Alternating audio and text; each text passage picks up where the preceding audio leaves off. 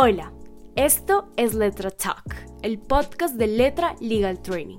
Bienvenidos a nuestro programa sobre comercio exterior, aduanas y tributación internacional. En el capítulo de hoy conversaremos sobre el nuevo régimen sancionatorio aduanero, garantías constitucionales versus eficiencia administrativa en materia sancionatoria. Bueno, muy buenas tardes. Eh, en el día de hoy estamos aquí con el doctor Juan Carlos Prías, connotado jurista y profesor y catedrático de Derecho Penal de la Universidad Javeriana, quien no requiere de más presentaciones. Eh, mi nombre es Gabriel Ibarra. Yo llevo muchos años dedicado, entre otras disciplinas, al derecho aduanero y de comercio exterior.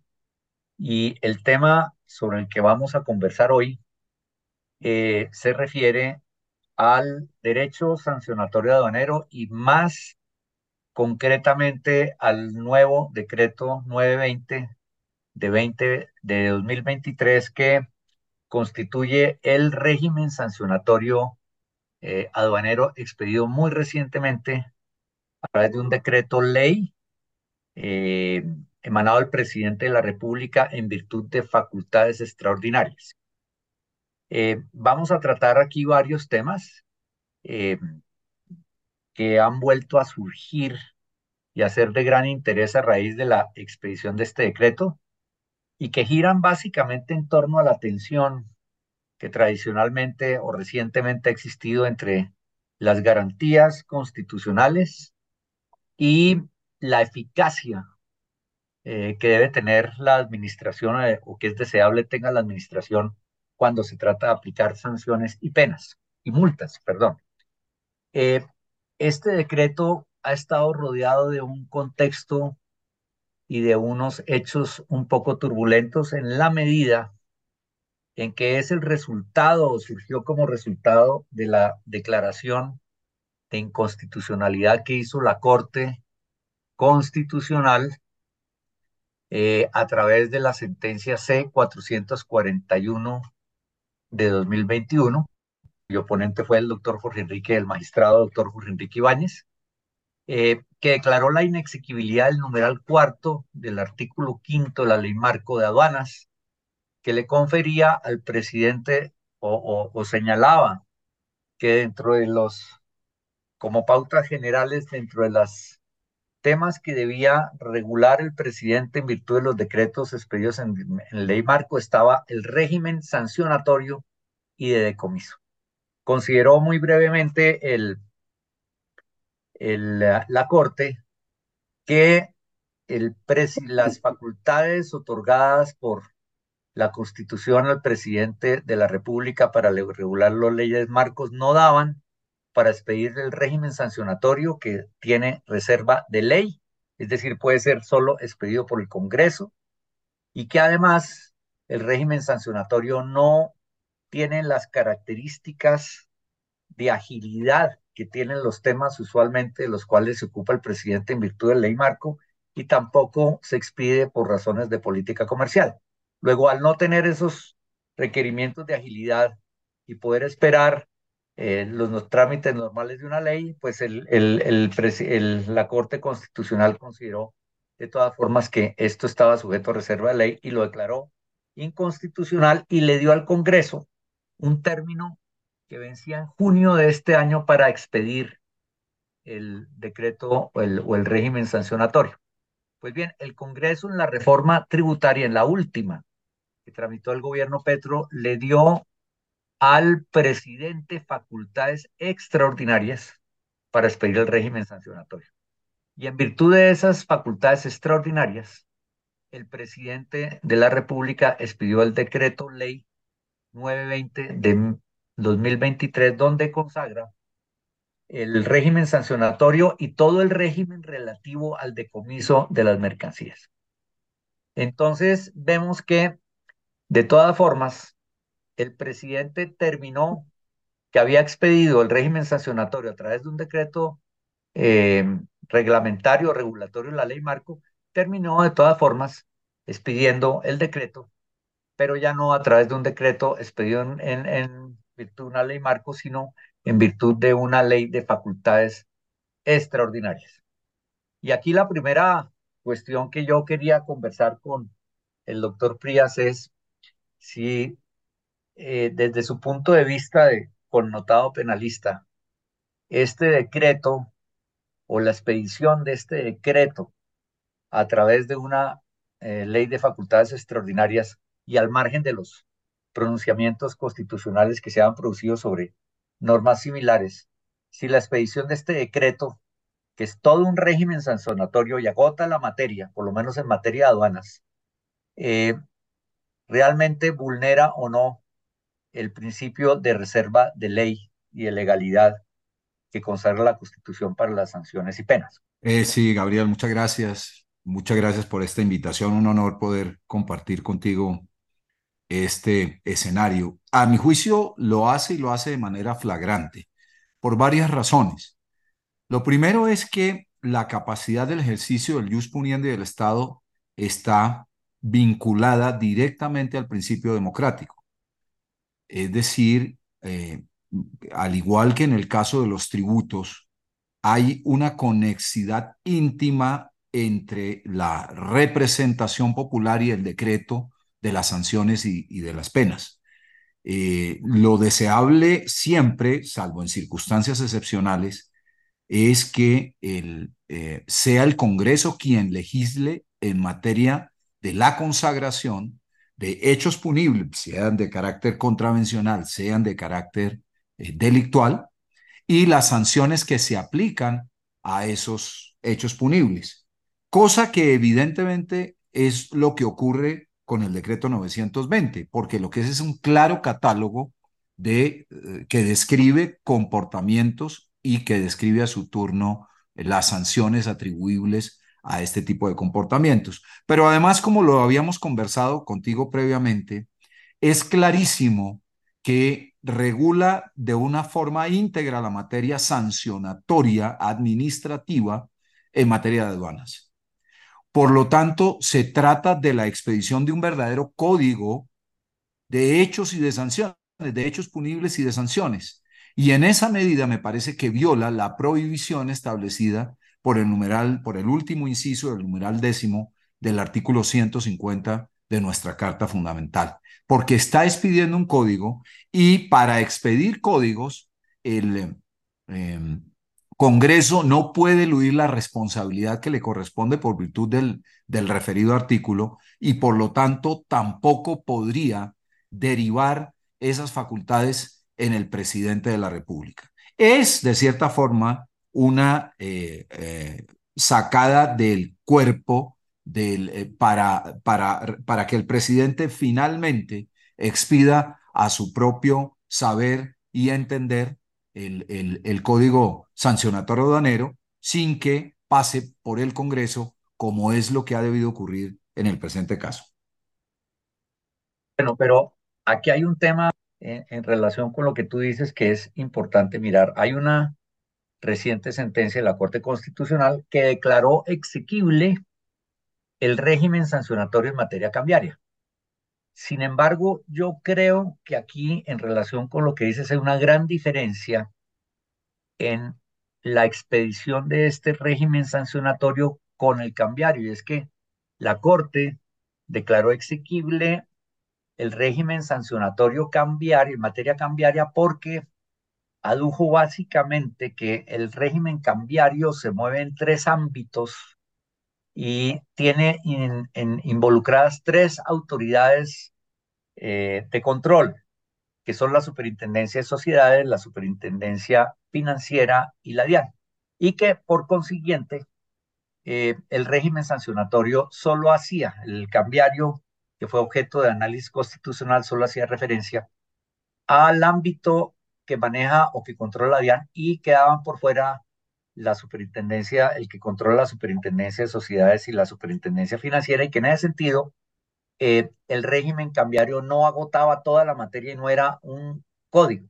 Aquí no se da la misma circunstancia, luego aquí sí pensaría uno que aquí sí puede haber visos de inconstitucionalidad, en la medida en que aquí la DIAN es la única eh, que tiene el control o la posibilidad de aplicar el régimen sancionatorio, Y en segundo lugar, pues eh, las sanciones que se contemplan en el decreto 920 no solo agotan la materia, sino que pues también incluyen todo lo relativo al decomiso, que claramente es una, una sanción y ya discutiremos eso.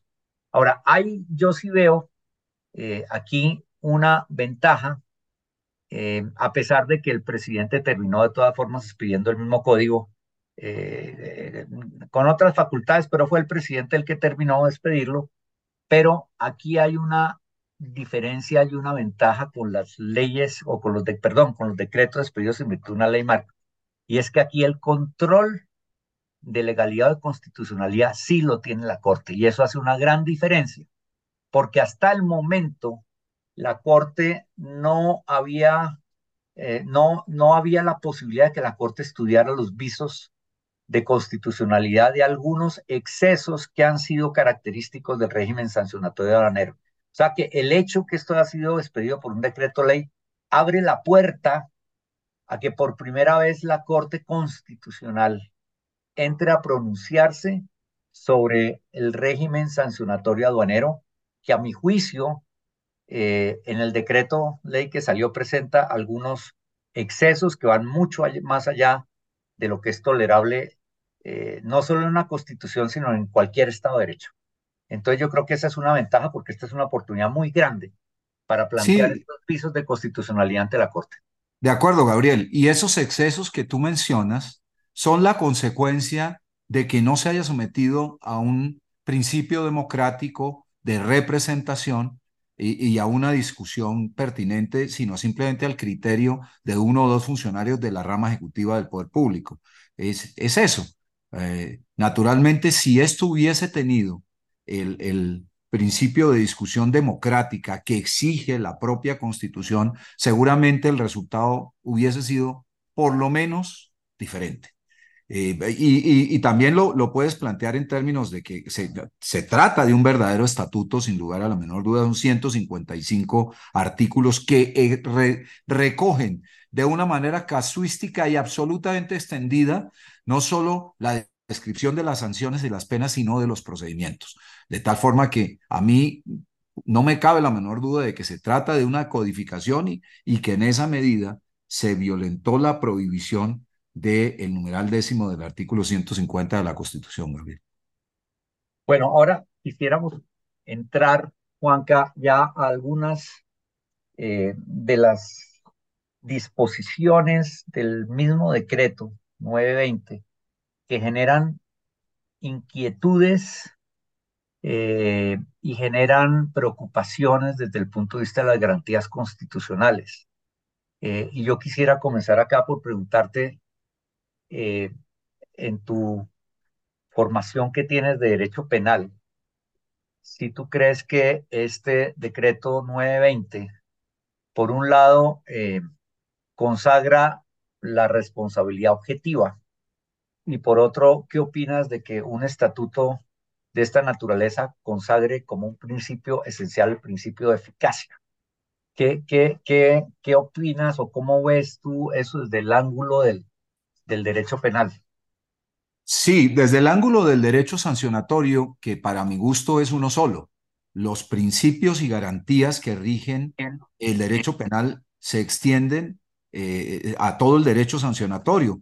Y lo digo porque son simplemente un desarrollo de lo que en la materia manda nuestra norma fundamental. Es decir, no podemos excluirnos bajo el pretexto de que se trata de regímenes administrativos al principio, a los principios que la Constitución señala para la imposición de sanciones. Entonces, yendo a tu primera pregunta, Gabriel, es evidente que se consagra de alguna manera, aunque, aunque digamos hay algún avance, pero se consagra de una manera dura el principio de responsabilidad objetiva en la imposición de las sanciones.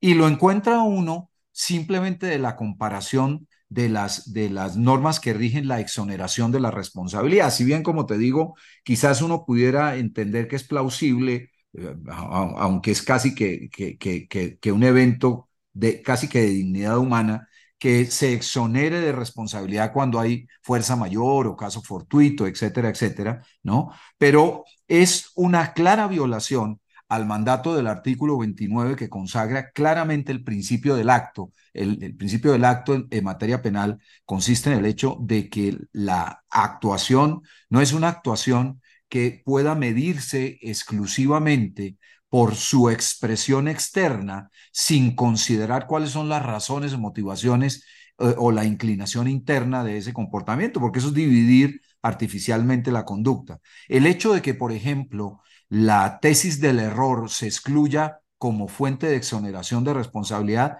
me parece que es una clara consagración de la, eh, del, del principio de responsabilidad objetiva que está proscrito de manera general tanto en el Código Penal, pero también de manera implícita dentro, del, eh, eh, dentro de, la, de la propia Constitución. De una parte, artículo 29 de la Constitución, por una parte. Por otro lado, en, en relación ya con el principio de eficacia, pues este sí que es exótico en un régimen sancionatorio, porque lo que señala el, el, eh, el artículo segundo del decreto 920 es, eh, eh, es, el hecho, eh, es, es el hecho exactamente contrario a lo que se consagran en todas las normas generales de principios en los regímenes sancionatorios. Esto es que las, la capacidad de sancionar por parte del Estado se funde en garantizar los derechos de los asociados, en garantizar los derechos de los procesados, porque realmente en este enfrentamiento son la parte débil. Quien tiene absolutamente todas las potestades para imponer la sanción y por ende, y, mucho más en este caso en donde la administración es parte también, es parte, pero al mismo tiempo es juez, eh, se consagre un principio como el principio de eficacia, ¿no? Para que se logre la finalidad que pareciera ser a ultranza la imposición de la sanción, cuando todos los, los regímenes punitivos, aún los administrativos, si uno mira otros regímenes, el, ese, principio no existe de manera expresa y por el contrario, lo que justifica la aplicación del procedimiento en materia sancionatoria es la protección de las garantías del procesado. Entonces, me, me parece, me parece muy desafortunado y me parece que también de nos puede ofrecer un análisis bien interesante desde la perspectiva de la constitucionalidad de la norma. Sí, bueno, eh, este tema de la eficacia eh, y la morigeración de las garantías constitucionales en aras de una eficacia fue planteado por un, un, jurista a quien yo respeté muchísimo, que fue el doctor Mutra. Él, él abogaba mucho por la responsabilidad objetiva eh, en algunas ocasiones en, en, en materia administrativa sancionatoria, incluso ponía como ejemplo el tema cambiario. Lo que pasa es que él partía de la base de que las sanciones administrativas, pues allí no estaba de por medio la libertad personal y pues se refería a temas eminentemente monetarios. Sin embargo, uno se preguntaría es, hoy en día, en donde hay sanciones de la magnitud que consagran ciertos regímenes administrativos, eh, incluso el mismo eh, Estatuto Danero la, extinción de derecho de dominio que implica el decomiso, así pues eh, haya una controversia sobre eso, implica que, que se puede extinguir el dominio sobre eh, incluso toda una planta industrial o incluso saliéndose del, del derecho aduanero vamos a, a las normas de competencia donde las multas pueden superar los 30 millones de dólares, pues, pues yo no sé si a veces esto sea más grave patrimonialmente que, que la libertad personal o la restricción a la libertad personal por una pena de arresto de cuatro días. Entonces, yo no sé hasta dónde sea válido este debate, eso que tú planteas, de hasta dónde en el derecho sancionatorio sea válida la tesis de la morigeración de las garantías constitucionales en área de una pretendida eficacia, cuando yo he leído muchísimas veces el artículo 29 y lo que veo es todo lo contrario, la, la, la Constitución es clave cuando dice que las normas del debido proceso se aplican tanto en la vía jurisdiccional como en la administrativa. Entonces no veo yo, y no sé tú qué opinas de eso, de dónde puede hacerse una distinción entre las garantías en el derecho administrativo y las garantías en el derecho penal cuando uno lo que veía es que no hay garantías en penal y en administrativo, sino en derecho constitucional. No sé tú qué opinas de ese sí, Totalmente de acuerdo, Gabriel. Esta es una discusión que se ha mantenido vigente dentro de nuestro sistema porque yo creo que la administración teme perder esas capacidades para el ejercicio de sus actividades como policía económica y, eh, y, de jurisdicción realmente en, estricto sentido, a partir, digamos, de una concepción del Estado que no es el del Estado gendarme, sino es el Estado interventor en la economía y que exige eh, y, y, que está en capacidad de exigir también la aplicación del principio de solidaridad en el pago de los tributos, etcétera, etcétera. En eso no hay discusión, pero esa discusión en, en, en, en, unos regímenes que a mi juicio son más avanzados que el nuestro en la protección de los derechos fundamentales, pues ya está superada, ¿no? Y está superada por varias razones. La primera de ellas es que no se hace una diferencia ontológica entre el delito y la contravención. Entre el delito como figura, eh, digamos, de, de, delictual, de, eh, consagrada en nuestros códigos penales y eh, las contravenciones de naturaleza administrativa. De tal forma que la pena en, realidad para uno y otro caso es accidental, porque si bien lo que prima en el derecho delictual son las penas privativas de la libertad, también en el derecho delictual hay penas pecuniarias, ¿no? Sin que eso cambie en absoluto el, el sentido y la razón de ser del, de, la razón de ser, ni las garantías que se establecen en, en, favor de los asociados. Son las mismas.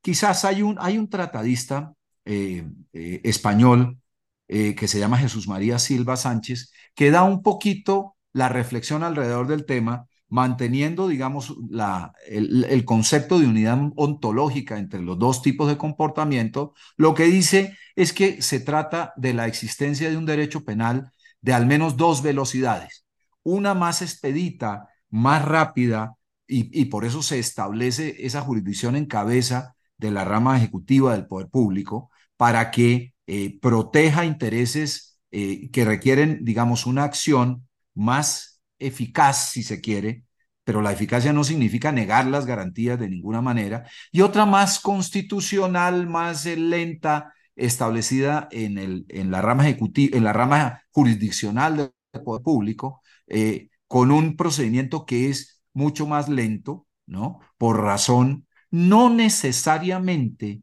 no necesariamente de la gravedad de las conductas, sino de la manera como ellas, como a ellas se acude para su juicio procesalmente hablando.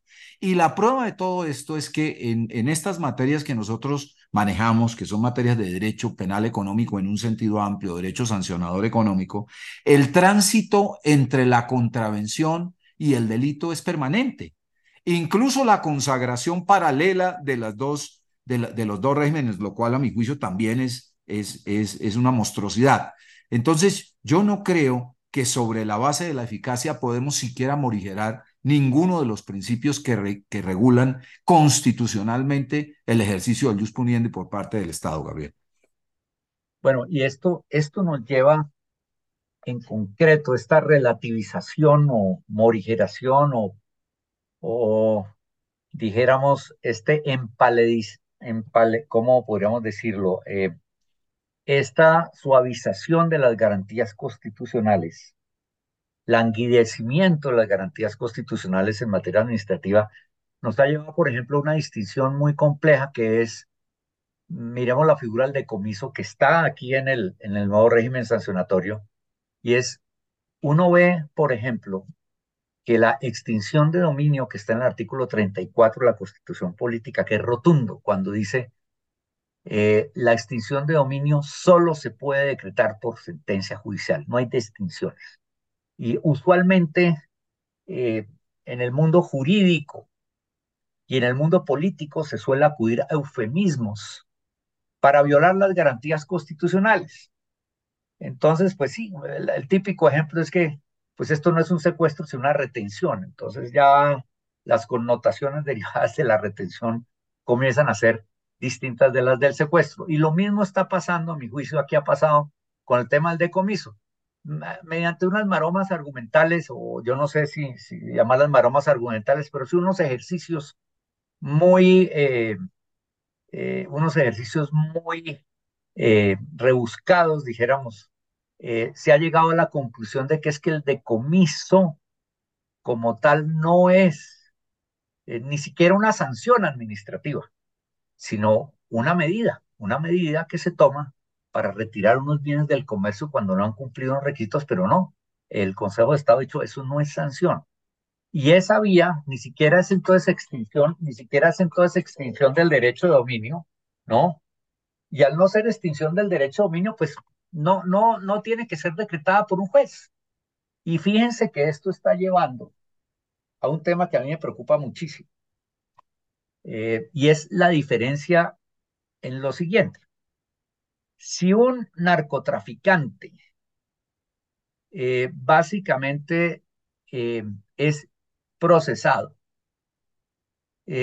tiene todas las garantías de que el dominio sobre los bienes que sirvieron para o cualquier persona que haya incurrido en enriquecimiento ilícito.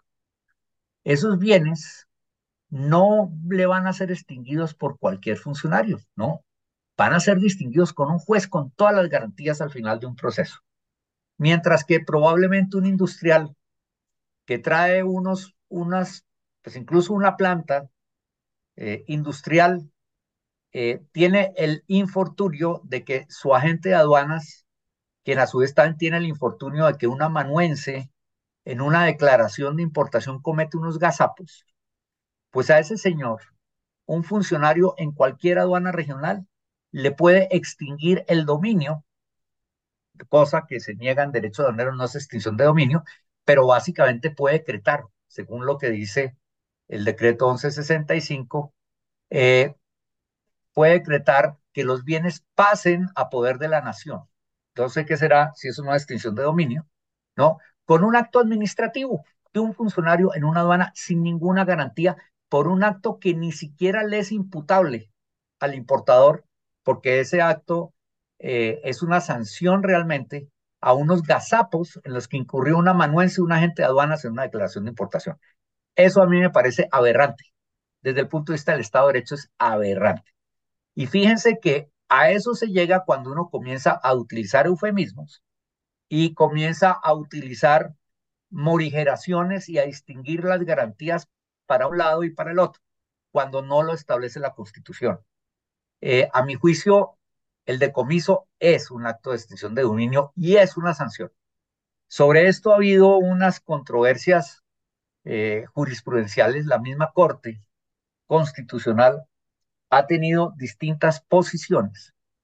En un principio, la Corte, eh, al conocer de unas demandas contra el, la ley, en la sentencia 194 del 98, que conoció eh, la exequibilidad o decidió la exequibilidad de los artículos 20 y 21 de la ley 383 de 1997 eh, que era una, la ley de ese año que tipificaba las, eh, el contrabando y hacía referencia a que los actos de decomiso eran competencia de la autoridad.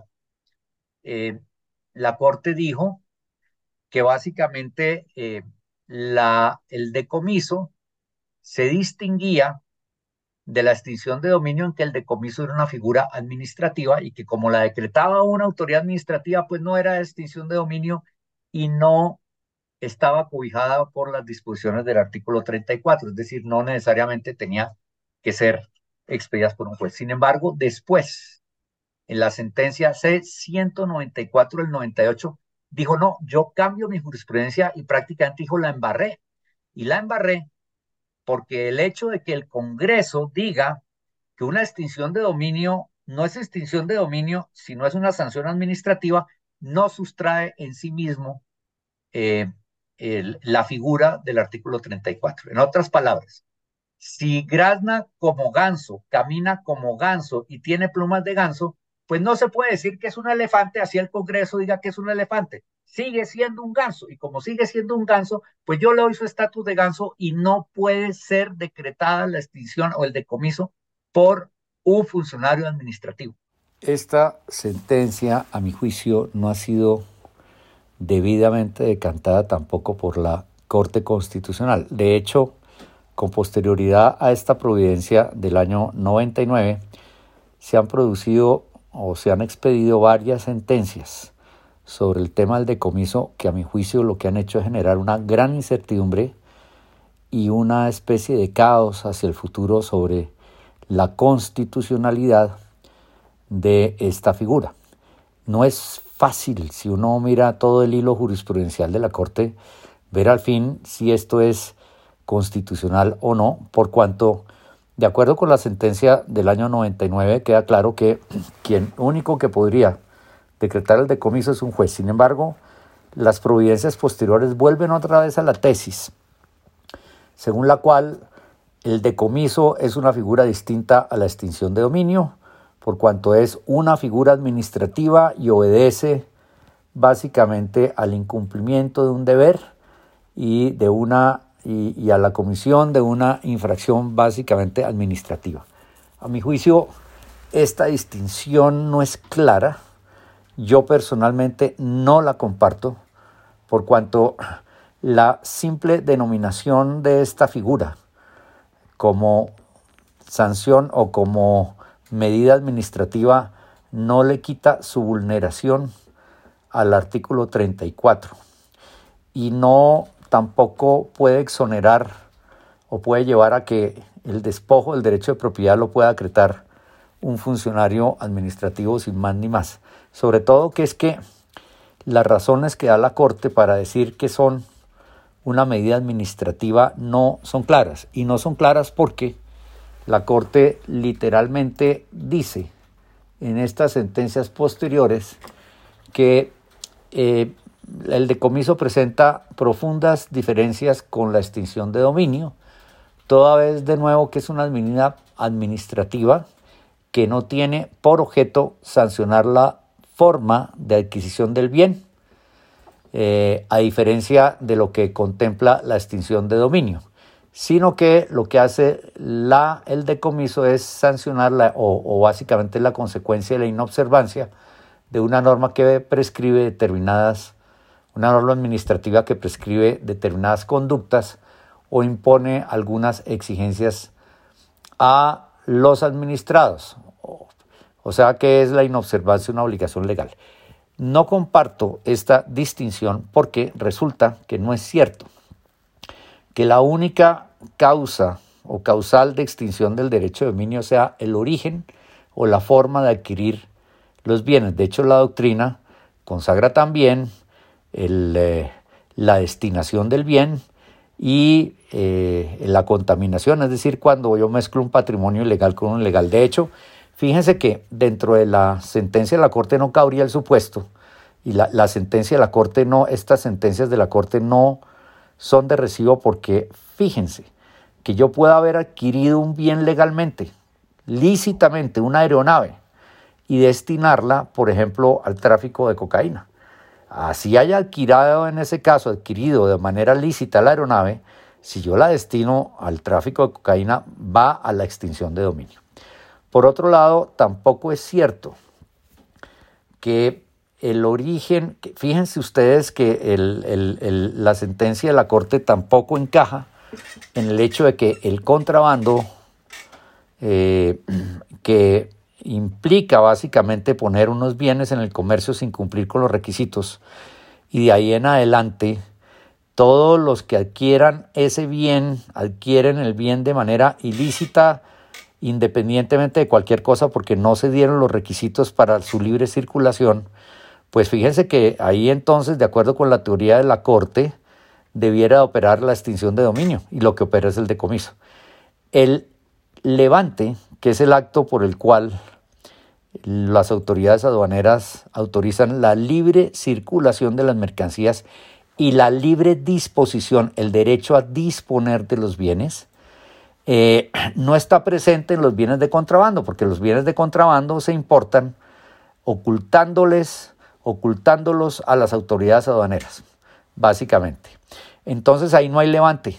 La libre disposición, desde el punto de vista jurídico, es el derecho a disponer del derecho de propiedad, es decir, es la facultad que yo tengo a disponer sin ninguna restricción, ni aduanera ni legal, de la mercancía. Luego, si yo dispongo de esa mercancía, quien la adquiere sin los requisitos y sin el levante, pues la va a adquirir con un origen espurio.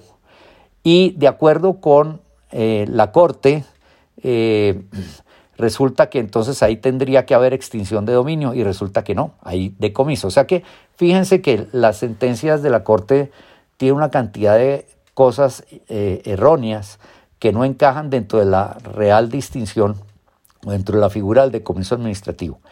Para mí, el decomiso, la distinción entre decomiso y extinción de dominio es una distinción que no tiene ningún asidero.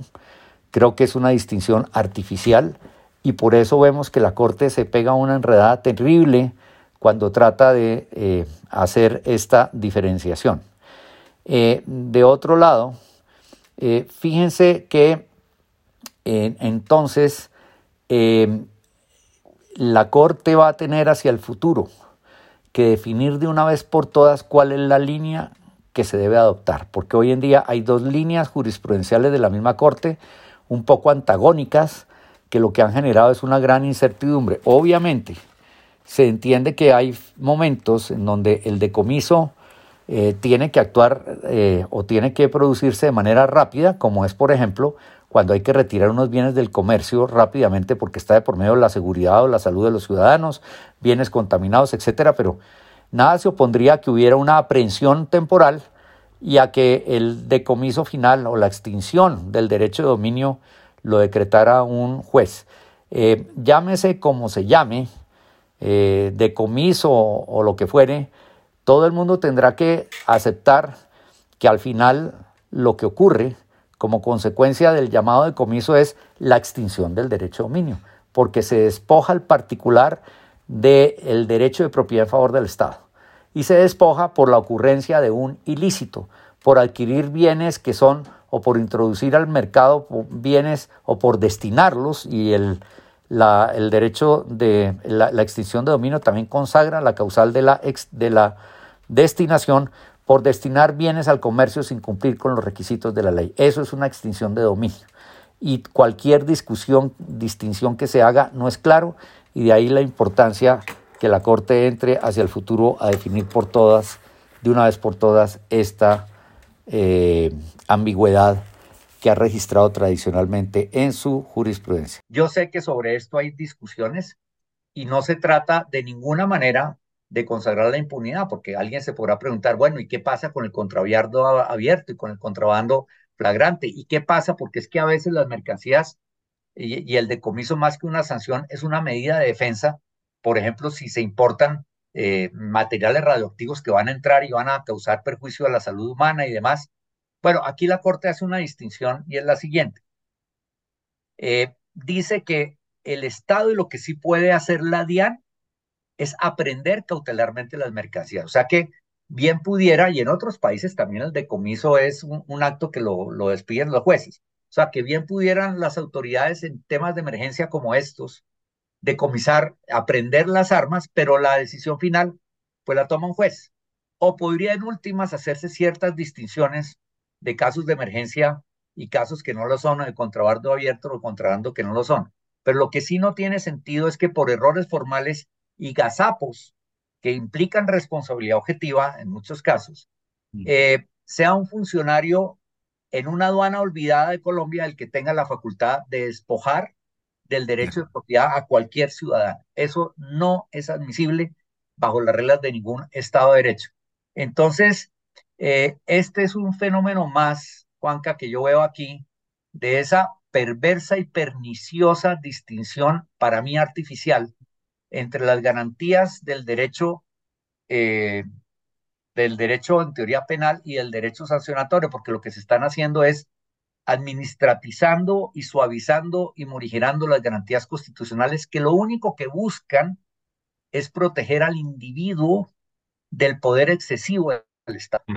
Y lo que en últimas tiene que preguntarse es en qué tipo de Estado queremos vivir. Yo sé que todo ah. esto que estamos discutiendo es, es, es, es controvertible, pero yo creo que este debate hay que darlo de fondo y hay que darlo de una vez por todas. No sé tú qué opinas de este tema. Sí, absolutamente de, acuerdo contigo, Gabriel. Fíjate, fíjate además, fíjate cuál es el contexto, cuál es el contexto del de el mandato del artículo 34 en relación con la extinción de dominio. Es un contexto que se refiere a penas extintivas, extintivas de derechos, porque el, el, el primer inciso se refiere es a las penas de destierro, prisión perpetua y confiscación, ¿no? Y enfrente del tema de la confiscación como pena, es decir, que estamos en, dentro del marco de una sanción, el legislador o el mejor, el constituyente considera como excepción el marco de la extinción de dominio. Pero claro, en un Estado de derecho, lo mínimo que se requiere para producir un acto que es extintivo de un derecho y, que tiene, digamos, alguna razón de ser, si uno mira la doctrina, etcétera, dice, no, lo que pasa es que los bienes adquiridos eh, ilícitamente, pues nunca otorgan un derecho, ¿no?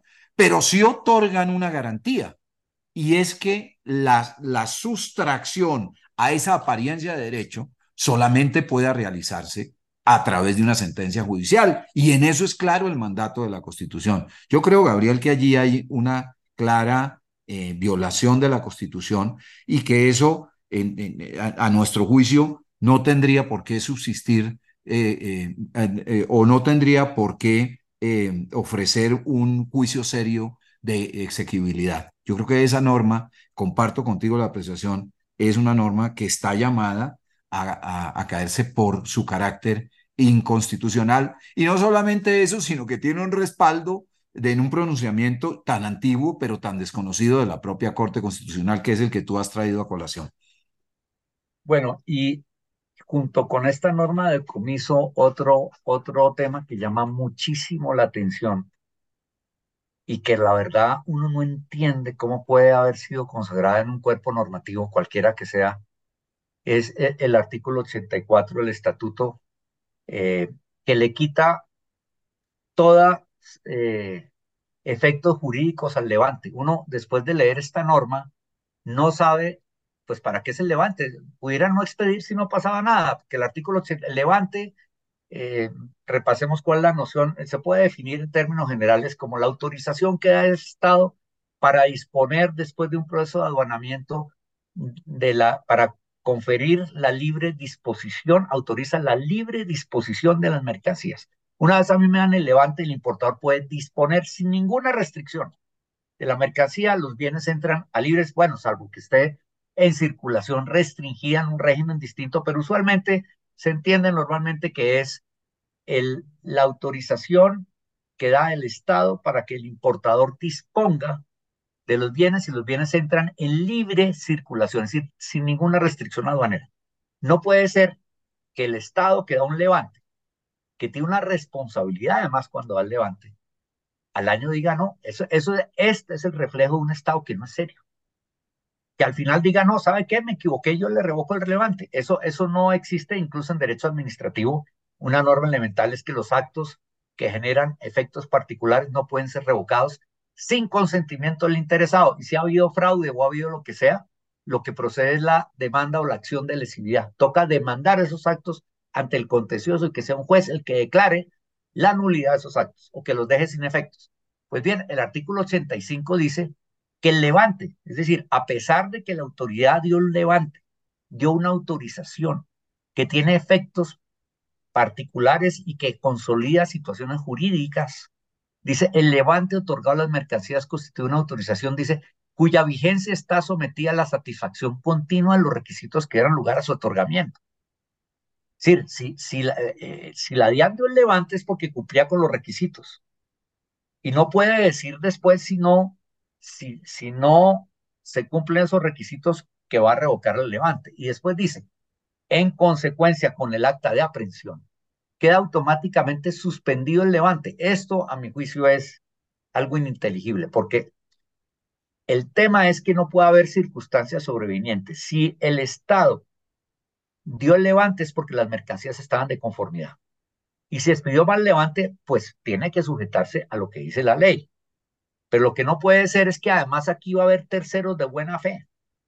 Entonces dice, en consecuencia con el acta de aprehensión queda automáticamente suspendido el levante en relación con las mercancías objeto de la medida mientras se resuelve si procede o no su decomiso.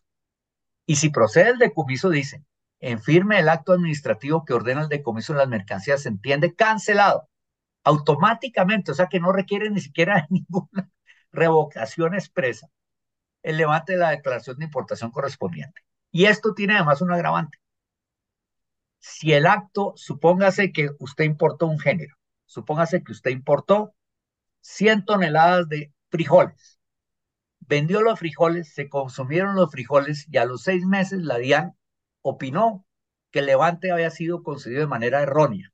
Le hace un requerimiento y le aprende los frijoles, pero como ya se puede, consumieron, no se pueden decomisar.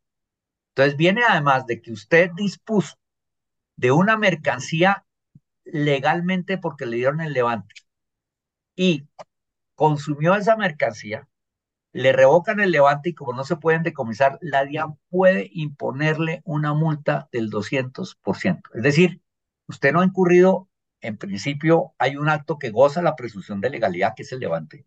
Esa presunción de legalidad no la puede desvirtuar el mismo funcionario que expidió el acto de ninguna manera. O sea que este, este, este artículo es totalmente inconstitucional.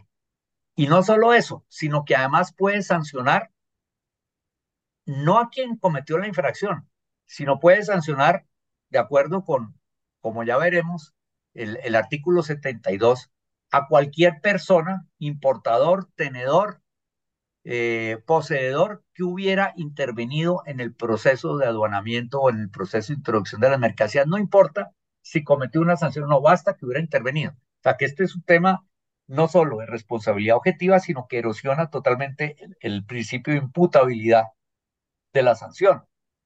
Entonces, fíjense lo absurdo. Yo importo una mercancía, me dan el levante, la DIAN decide que lo quiere aprender o que lo tiene que aprender se entiende suspendido el levante y además le aplica una sanción no solo al infractor, sino a cualquiera de las personas que ha anunciado. Yo diría que esta es la ley del chivo expiatorio. Es decir, aquí uno diría, la DIAN tiene que sancionar a quien sea, o al infractor o al primero que encuentre por delante, pero hay que disparar. Yo, yo sí creo que esto no tiene ni pies ni cabeza en un estado en donde existan las más mínimas garantías constitucionales. Entonces, yo lo que creo es que esta es una expresión no solo de la responsabilidad objetiva, sino que acaba con la seguridad, la certeza jurídica, la presunción de legalidad y con todos los principios más elementales, no solo constitucionales, sino del derecho administrativo. No sé desde el punto del derecho penal, Juanca, esto lo estoy hablando del derecho sancionatorio, ¿tú qué, qué opines de este de estas normas que están consagradas en el estatuto que acaba de expedir el presidente.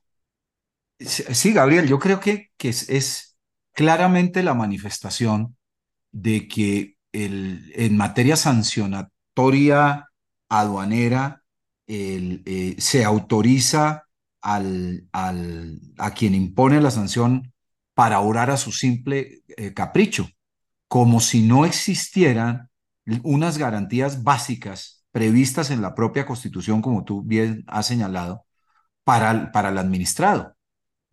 Y este es el fruto, nuevamente, es el desarrollo claro de, eh, esa, eh, de, ese eh, criterio arbitrario que, que inviste al, al presidente eh, de unas facultades y luego este a su turno a la administración de unas facultades omnímodas eh, mediante las cuales pueda hacer lo que quiera con los derechos de los asociados. Naturalmente hay una vulneración a los principios más básicos del ejercicio del jus puniendi del Estado. El primero de ellos, como tú bien lo señalabas, el principio del acto.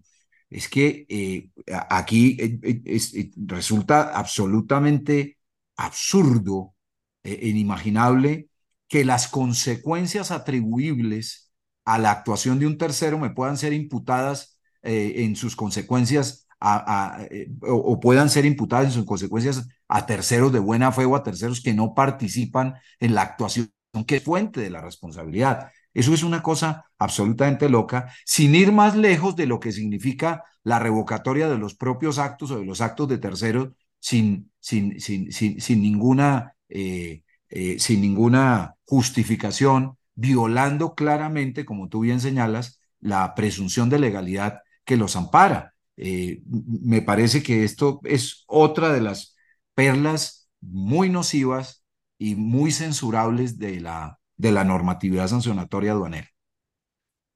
Bueno, ¿y en qué quedaría aquí entonces, como lo mencionas ahorita, la buena fe, el, tema de la buena fe como generadora de derechos o demás? ¿En qué quedaría el tema de la buena fe? El poseedor o tenedor de buena fe, ¿en qué queda eso?